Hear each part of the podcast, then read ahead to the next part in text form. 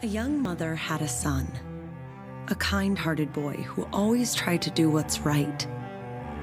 As he grew older, he worried about others more than himself. Whenever he saw anyone suffering, he tried to heal and comfort them, but more people became sick. Disease ravished the land. People were quarantined, isolated. Many didn't survive.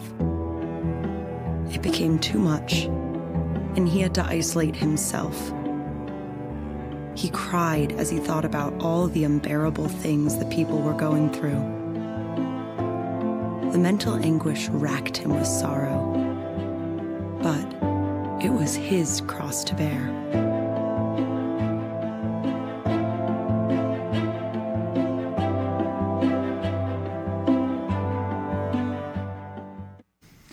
Good morning, Crossroads.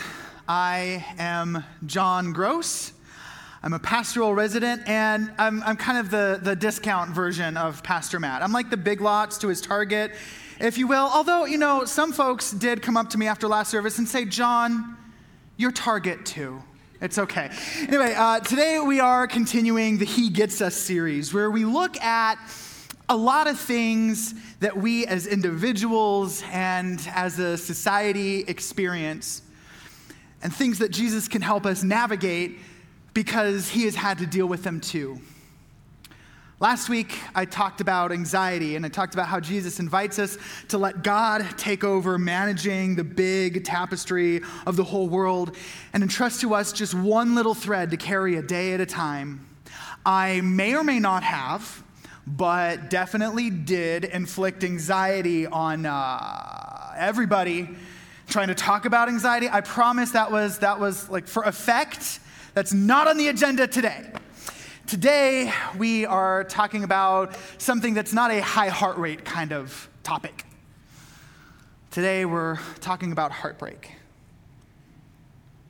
Heartbreak is a word that can get thrown around a lot and have a lot of different meanings. It's a little bit like love in that sense. I can say, I love the food at In N Out, I love my wife.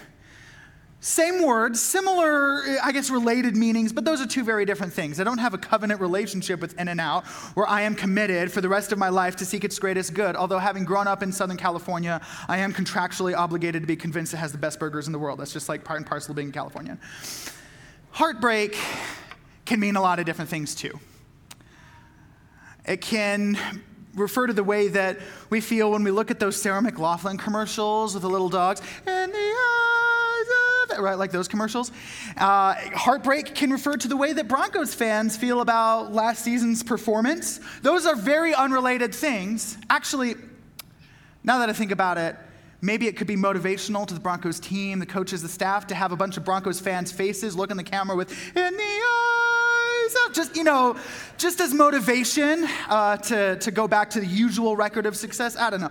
But we can use heartbreak to talk about so many different things, ranging from a breakup, maybe a fallout with a friend, or something that we hear about in the news, like another act of random violence or war in Ukraine or something like that. Today, I want us to think about the heartbreak that we carry with us as we walk into the room the kinds of heartbreak that have asked us to revise our understanding of the world and that have asked us to revise what we understand about the world unwillingly. Things that have hurt us because we just thought the world worked differently and then we experienced something outside of our expectations. When I think about this kind of heartbreak, that I've experienced in my life, I think about Mother's Day of 2021. My wife, Catherine, and I, we lived in Georgia. My parents lived in Alabama. So we did the hop, skip, and a jump, you know, four hour drive across the country to go see my mom. And we went to this, so one of those old timey mansions that's sort of been preserved as a museum and has these really nice, beautiful gardens. But the grounds aren't too big, so it wouldn't have been too burdensome for my mom to walk through with her increasingly problematic health conditions. And Catherine and I had a really fun surprise for my parents and then also for my sister and nephew who came to visit mom.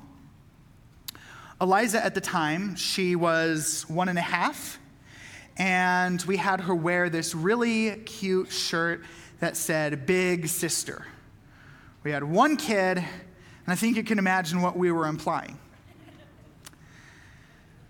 Now, here's a detail about that story that might kind of help you fill in the rest of the gaps. Catherine and I were the kinds of parents who decided not to wait until the 12 week mark to let people know we had a baby on the way. A lot of parents, when they're expecting, will withhold that information till the 11 or 12 week mark because that's the point after which miscarriages are statistically very, very rare. But our thinking was that if we were to lose a baby, we would want our people to know. We would want our people to experience the joy and the anticipation and the surprise coming along. And we would want those same people to be there for us when that surprise was taken away. Well, it turns out that's exactly what we ended up doing in around May, June 2021. Just a few weeks after that Mother's Day, things just weren't looking right in the pregnancy. My wife went and visited the doctor, and when she came back, she didn't need to say a word. I saw it on her face. And I broke down too. And just probably one, maybe two minutes later, I was already on the phone with my mom, who had just recently shared with us the joy of anticipating another grandbaby, to tell her we lost the baby that our suspicions were right. I think back to that moment, and I think that was actually the last time that my mom parented me. It was the last time, I think, that I turned to my mom in a moment of need, and she responded with the comfort of care that she had faithfully given my entire life. In February 2022, my mom's increasingly complicated health issues intersected with a COVID case. And what might have been a couple years of slow decay became five weeks of rapid decay, and she passed away. And in that time in between, my wife and I, we suffered another miscarriage. And late 2022, we did welcome another baby, baby Vivian. She is four months old. Every time I look at her, she smiles right back at me because she's just for the first time learning how to mirror emotions. But the heartbreak is that the expectations we came in with in that Mother's Day of 2021, they weren't going to be met. We came in with this belief, with this expectation that my mom would get to snuggle another grandbaby. And timing and mortality did their thing. And my mom and my second kid never got a chance to meet. There are a lot of griefs that can do this thing to us, where our expectations are pulled out from under us. I know people who are survivors of abusive relationships. And see, the thing about miscarriage is there's a vagueness to it, a sense of secrecy to it. There's a facelessness because you don't actually get to meet the baby that you lose. But when I found out that someone I was close enough to you know, close enough where I should have noticed that something was wrong with this relationship. When I found out that there was abuse going on, oh, there was a face. And it's a face I hope never to see again. There are griefs that flood us that turn us upside down and inside out. One of the ones I think of is, well, it, it's another family member who's not going to have a chance to, to meet my kids. Because my wife lost a sister. And this, this was before my wife and I met. It was many years ago, but just from seeing the effect that it has on my wife and on my in laws, I could tell that that grief, that was like a tsunami. And there are little waves that come up after it that just crash again and again and again. And it's weird. It hits at weird points, like holidays and anniversaries and birthdays. And you know, I know as you walk into this room, you might be carrying a heartbreak that looks like that. You might also be carrying a heartbreak that's really just a, a slow burning, lingering sense of disappointment. You know, it doesn't have to be a death. It doesn't have to be a tragedy that sends you on something kind of sort of looking like the five stages of grief to count as an instance of heartbreak. We all experience things where our expectations about the way the world works and what our life is supposed to look like get torn out from under us. I'll, I'll give you a window into one of them. April 14th, 2016, 10:58 p.m. I was in a gas station bathroom and I got an email I know, you're like, gas station bathroom, John, what are you doing? I got an email, okay, I was on a road trip, I was in the gas station bathroom, got an email telling me, this is the really cool part, that I was getting into a PhD program in New Testament studies. And then, look, look, I was waitlisted. I had until April 15th to know, okay, am I getting into this really cool program or not? Uh, and this was a really big deal because this was the only program that I had a shot at getting into that was gonna actually have the financial support to really be sustainable. And I got in like literally the 11th hour. And so at that point, my life was set. I was going to be Dr. So and so. I was going to be a professor forever, and I would die at my desk because I was so thrilled with my job I didn't want to retire. That was the plan. It's seven years later. I am not in academia right now, and I'm actually kind of sort of fine with that. What happened in those intervening seven years? When I went from dead set on, I will do nothing else with my life, to I'm not doing this and it's perfectly fine. What happened in there? That's a whole other story. But I think a lot of us have these moments where we expect something like a career or an achievement. It has this excitement to us because we think this is going to be the thing that gives my life meaning. And then it doesn't come through and deliver. These are the kinds of heartbreaks that Jesus has experienced and helps us walk through. So go ahead, if you've got a Bible or a Bible app, turn with me to Matthew chapter 9. Matthew chapter 9. We're going to be looking at Matthew 9, just a, a few verses, 9, uh, 35 through 38. Here's the thing about me having been an academic in New Testament studies I can go on and on and on and on and on about just a few short verses. Like, that's what the whole thing is about, okay? Uh, so, we're going to be taking a look at the end of Matthew 9. And this passage, it's kind of a cool bridge or like a window. Matthew 8 and 9 is a sequence of stories where Jesus is running around, casting out demons and healing people, having a little bit of a debate with some religious authorities, then going back and calling a disciple, then healing people and casting out more demons, just running around doing his thing. And the end of Matthew 9 is a conclusion to that. It's also an introduction to Matthew 10, where Jesus is explaining to his disciples how to go out in ministry for the first time. And so, what we get with these short verses is this nice little window into the entire entirety of what Jesus was up to because it's a conclusion of the action of Jesus' ministry, and it's an introduction to the telling and the teaching of Jesus' ministry. So, what we have in this moment is this little small snapshot into what Jesus was up to with his ministry. And what it shows us is actually the whole, the whole of it, all of it was about addressing the heartbreak that people experience. So let's take a look at Matthew 9, verses 35 and 36. Jesus went throughout all the cities and villages, teaching in their synagogues and proclaiming the gospel of the kingdom and healing every disease and every affliction.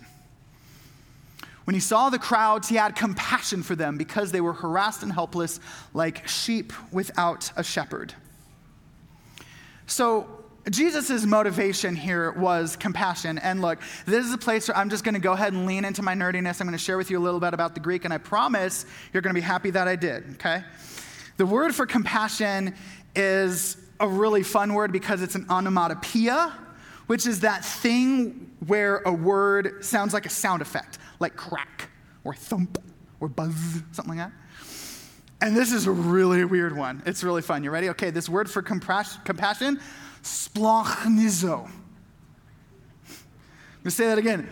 Splanchnizo. I mean, I'm exaggerating a little bit, but it's really like, it, comes from the noun splanchnon. And you're thinking, is it an onomatopoeia, kind of like a splat? Yes, it is. Splanchnon is the word for entrails, for guts, for the stuff that spills out of people when they get slaughtered in battle. I've said enough. But here's the thing that's really helpful about seeing this word choice, and this is not the only word choice of this kind in, in the New Testament. Uh, in John 11, when Jesus is grieving the death of Lazarus, the, there's this verb used, embrimaomai, which is an automatopoeia for a horse going like, like that when it says Jesus was greatly distressed. It's like there's this very bodily sound effect going along with it. And I think it's very easy to think that what happens when Jesus is going from place to place, casting out demons and debating religious authorities and healing people and doing all these things, it's a little bit like Oprah, but with miracles instead of cars. He's just skating along, being like, You get a miracle, and you get a miracle, and you get a miracle. Ding, ding, ding, ding, ding, ding, ding. But I think that misses something crucial about the emotion of the moment, which is that Jesus is deeply, viscerally, fleshly moved down to his bones when he sees the kind of heartbreak that people experience. And what these verses imply for us is there was a lot of heartbreak going on. That line, sheep without a shepherd, it occurs numerous times in the Old Testament to talk about Israel being lost, having either no leadership or having leadership that are taking advantage of the people. And based on the things that the Gospel of Matthew has to say about the Pharisees, I think Jesus is, or the, the author of the Gospel of Matthew is implying hey, this, this pattern is repeating itself. These people don't have a leadership that's doing the correct job of taking the ways in which life has pulled the rug out from under them. They're not doing a good job of putting the pieces back together. And in some ways are adding heartbreak instead of taking it away. And what Jesus does when he goes from place to place is he finds the heartbreak that people are experiencing, the heartbreak of whatever it's like to be demon possessed, whatever it's like to be crippled and cast out in a society that has not developed the social safety nets that we have and accessibility that we have. And so, what Jesus does is he takes these people whose entire life is nothing but the disappointment of feeling like an outcast, and he heals them, he cleanses them, and restores to these people a place of belonging. To go back to that tapestry and the thread image, what he does is he takes the pieces of the tapestry that were torn apart and starts sewing them back together. This is the compassion of Jesus. This is how Jesus responds to heartbreak. And in these next few verses, we're going to see, again, we're in a, a, little bit of a window, and I'm doing my New Testament nerd thing, a kind of milk in a passage, all right? But we're going to see something that is a window into the main thing that Jesus does to respond to our heartbreak when expectations have failed us, when we are feeling cast about, drifting, wandering like sheep without a shepherd. Whether that sense of wandering is caused by grief or a sense of malaise and disappointment, a sense of broken expectations, or something in between. Let's take a look at Matthew 9 37 to 38. Then Jesus said to his disciples, The harvest is plentiful, but the laborers are few. Therefore, pray earnestly to the Lord of the harvest to send out laborers into his harvest. Okay, now look, what's going on here? Because you might look at that and be like, um, Jesus isn't actually doing very much. He didn't actually do anything, he just gave a prayer request. It, is that it? Well, yes and no. Because, see, what's going on is this moment where Jesus says, Let's pray for the Lord to bring laborers to the harvest. What he's talking about is is he's talking about the fact that he has gone around healing and cleansing people, and he's realizing there's too much hurt out there for him to handle it on his own. He needs other people to be spreading the kind of healing that God can give. The kind of healing that comes from hearing the good news that the kingdom of heaven is at hand. That God's Messiah is nearby and God is doing the thing that will begin to restore all of creation. Jesus can't do this ministry entirely on his own. What he wants to do is he wants to commission people. And this moment where he says, Pray for the Lord to bring laborers into the harvest, this is the moment where Jesus is stepping up as shepherd and guiding people to meet others in their heartbreak. Because what happens in Matthew chapter 10 is we have the moment where the 12 disciples are all gathered together. And what Jesus does is he teaches them this is the basics of how you do ministry. And so what's happening, what Jesus is alluding to when he says, Pray for the Lord to bring laborers into the harvest, this. This is the first moment where, in the Gospel of Matthew, in the New Testament, where Christian ministry is carried out not just by Jesus or John the Baptist, but is actually carried out by Christians. And so, you could argue that this moment is the beginning of the church. This is the moment where Jesus steps up as shepherd. With our last few minutes together, I want to share with all of you three ways that Jesus, stepping up as shepherd, meets us in our heartbreak. The first of these ways that Jesus, stepping up as shepherd, meets us in our heartbreak is this Jesus doesn't leave you to be alone. In fact, you could argue that with this moment where an army of healing laborers are sent into a field of hurt so big it's like a field at harvest time, this moment is also the moment that we experience when we walk into the church today, because across the world, 2,000 millennia later, the laborers are still active and they're still working in the harvest. Jesus has bent history for you to call people and to send people and friends and laborers and ministers to meet you so that when the grief and when the heartbreak hits, you do not have to face it alone. So Jesus steps up as shepherd by raising an army of healers so you do not have to experience your heartbreak alone. The second thing is that Jesus also steps up as shepherd for the people who are laborers.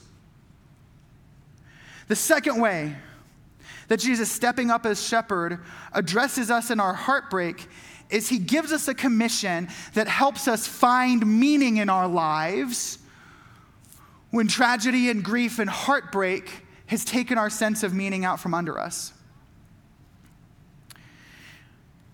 In uh, 1938, a couple of professors at Harvard started a study of what it is that makes people happy.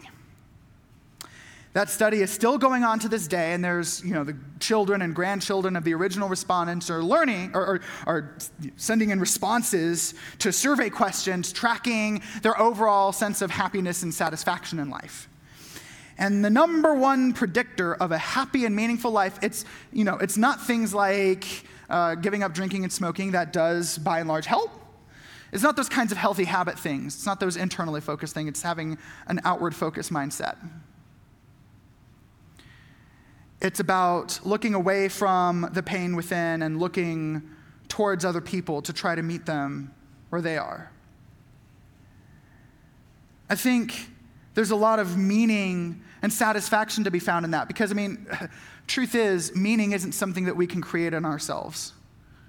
I mean, you ask any creative the moment when they knew that their art, their music, their visual artistry, their sculpting, their painting was meaningful, it's when other people started to respond to it. And so, by turning us outward, Jesus meets us in our heartbreak and, in fact, gives us the opportunity to use our heartbreak to be wounded healers. I think of that moment after, after we had miscarried when I called up my mom and she parented me for the last time.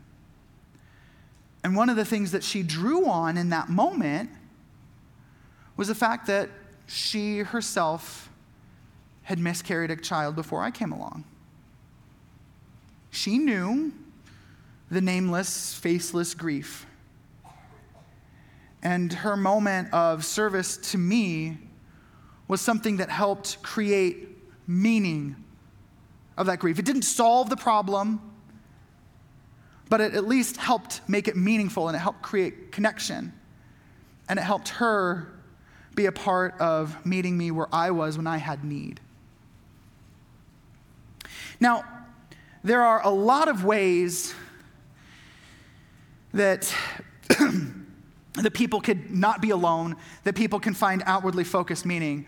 But what about the part that's specific to Jesus? And that brings me to the third thing that Jesus offers us as a shepherd in our moments of heartbreak. And that is the fact that Jesus is the shepherd who is also a lamb. Jesus knew what it was like to experience heartbreak. He knew he knows what it's like when the crowds that had entered, that had seen him enter Jerusalem on Palm Sunday were shouting, Hosanna, Hosanna, glory to God in the highest, throwing out the palm fronds and welcoming in the new Messiah. When those same crowds a week later turned to jeer at Jesus and say, Oh, if you are the Son of God, save yourself. Jesus knows that heartbreak. He knows the heartbreak of one of his closest friends betraying him for like an okay sum of money. He knows the heartbreak of an even closer friend denying knowing him. And he knows the heartbreak that had him cry out in that moment on the cross when he said, My God, my God, why have you forsaken me? And that moment where that beautiful Trinitarian dynamic, where the Son and the Father were inseparably together and one, was ruptured as part of the process it took for us to then be in the presence of that holy God. Have you experienced that? Have friends let you down? Have you looked at something in your life that made you think, God, where are you? Jesus has experienced that too. And because he is the shepherd who is also the lamb, he sets before us a path of redemptive suffering because his death led to resurrection. It led to the first fruits of the new creation and the restoration of all things. Jesus sets for us a logic where brokenness can be the first step to healing. If the broken body of Jesus can heal the cosmos by reconciling sinful people to God, then the heartbreak you and I experience has a chance of meaning something, has a chance of serving some kind of redemptive purpose as God stitches it together in renewal. As Christians, we live cruciform lives modeled after the death and resurrection of Jesus, which means we will experience heartbreak. And if none of the heartbreaks I have talked about today resonate with you, I promise there will come a day when something will. Because that is, what is, that is what it is like to live between fall and restoration, to have all of creation groaning for redemption. We will experience heartbreak. But the promise we have from having a shepherd who is also a lamb is that we will not experience meaningless heartbreak. I'll go ahead and pray for us.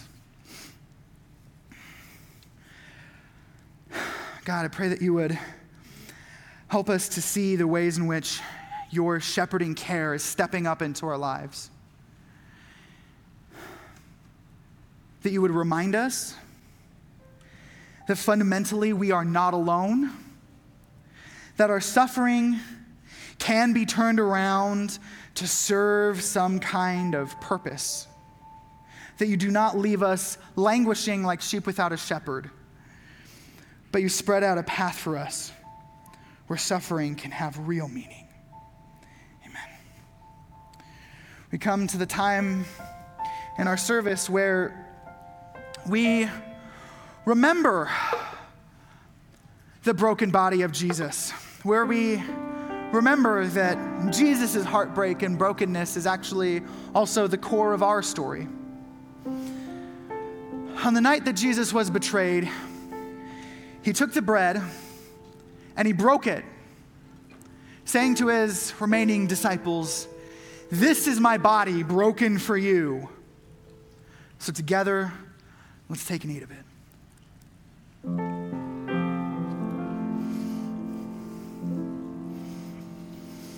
He also took the wine and said, This is the cup of the covenant of my blood poured out for the forgiveness of sins. Take and drink of it in remembrance of me. When we eat the bread and drink the wine, we remember the central mystery of our faith that Christ has died, Christ is risen, and Christ will come again. We all could stand together to worship the living God. And if there's a heartbreak that you could use prayer for in the moment, we'll have our prayer team off on the side of the sanctuary.